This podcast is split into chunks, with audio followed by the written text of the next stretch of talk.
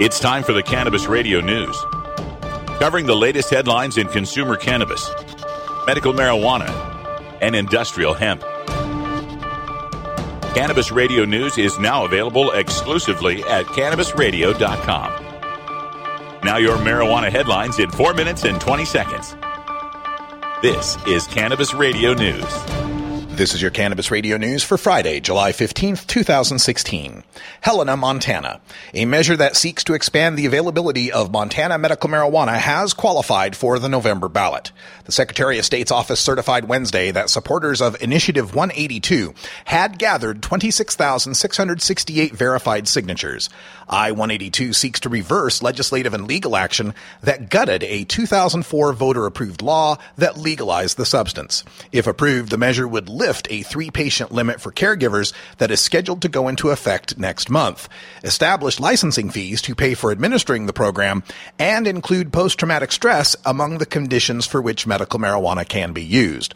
Another measure still awaiting certification seeks to repeal the state law that permits the medicinal use of marijuana. Denver, Colorado. A new economic report shows that since marijuana legalization, Colorado's economy is booming. The Colorado Business Review report, released Thursday by the University of Colorado Leeds School of Business, shows that employment, housing, and income indicators in Colorado are meeting or exceeding national averages. Patty Silverstein, president and chief economist at Development Research Partners in Jefferson County, told The Cannabist that in 2014, the first year of legalization, there was, quote, a 3.5% increase, and in 2015, a 4.9% increase in food manufacturing employment, end quote, likely attributable to edibles chemical manufacturing employment, where extracts would be classified, increased 1.4% in 2014 and 3.9% in 2015.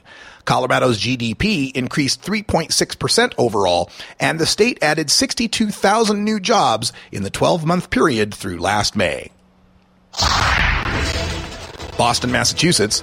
The campaign to regulate marijuana like alcohol is filing an ethics complaint against a police officer who campaigned against their initiative while on the clock. Jim Borghesani, the spokesperson for the pro marijuana campaign, said the campaign alleges that John Carmichael, Jr., the police chief of Walpole, appeared at an anti marijuana legalization event during working hours in his uniform on June 23rd.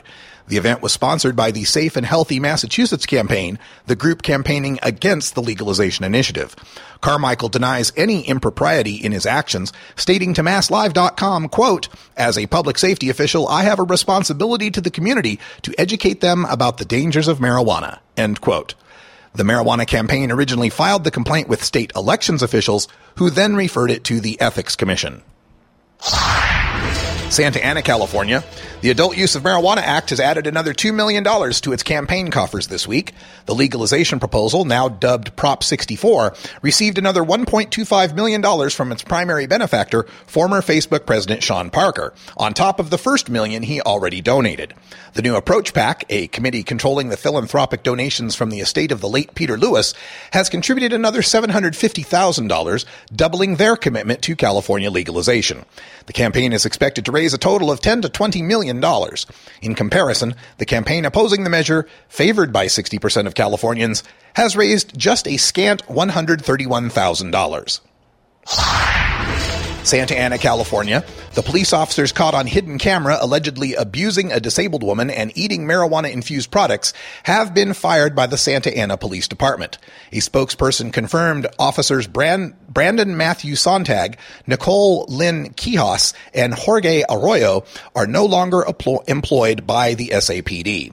The former officers have pleaded not guilty to charges of vandalism and petty theft that arose from their May 2015 raid on the Sky High Holistic Marijuana Dispensary in Santa Ana. The officers were never drug tested and face six months to a year in prison if convicted. Portland, Oregon. The city of Portland has signed off on a public event allowing the distribution of free marijuana samples. The Oregon Cannabis Association is putting on the Summer Fair, an event that will feature dozens of Oregon cannabis cultivators and will be held July 24th at the North Warehouse in Portland. The city has cracked down on paid admission events where marijuana samples are given out, so OCA has gotten around that by making the event free. This has been your Cannabis Radio News for Friday, July 15th, 2016. I'm Russ Belville. seed to sale, clicks to conversions, and more. You're listening to the Cannabis Radio Network.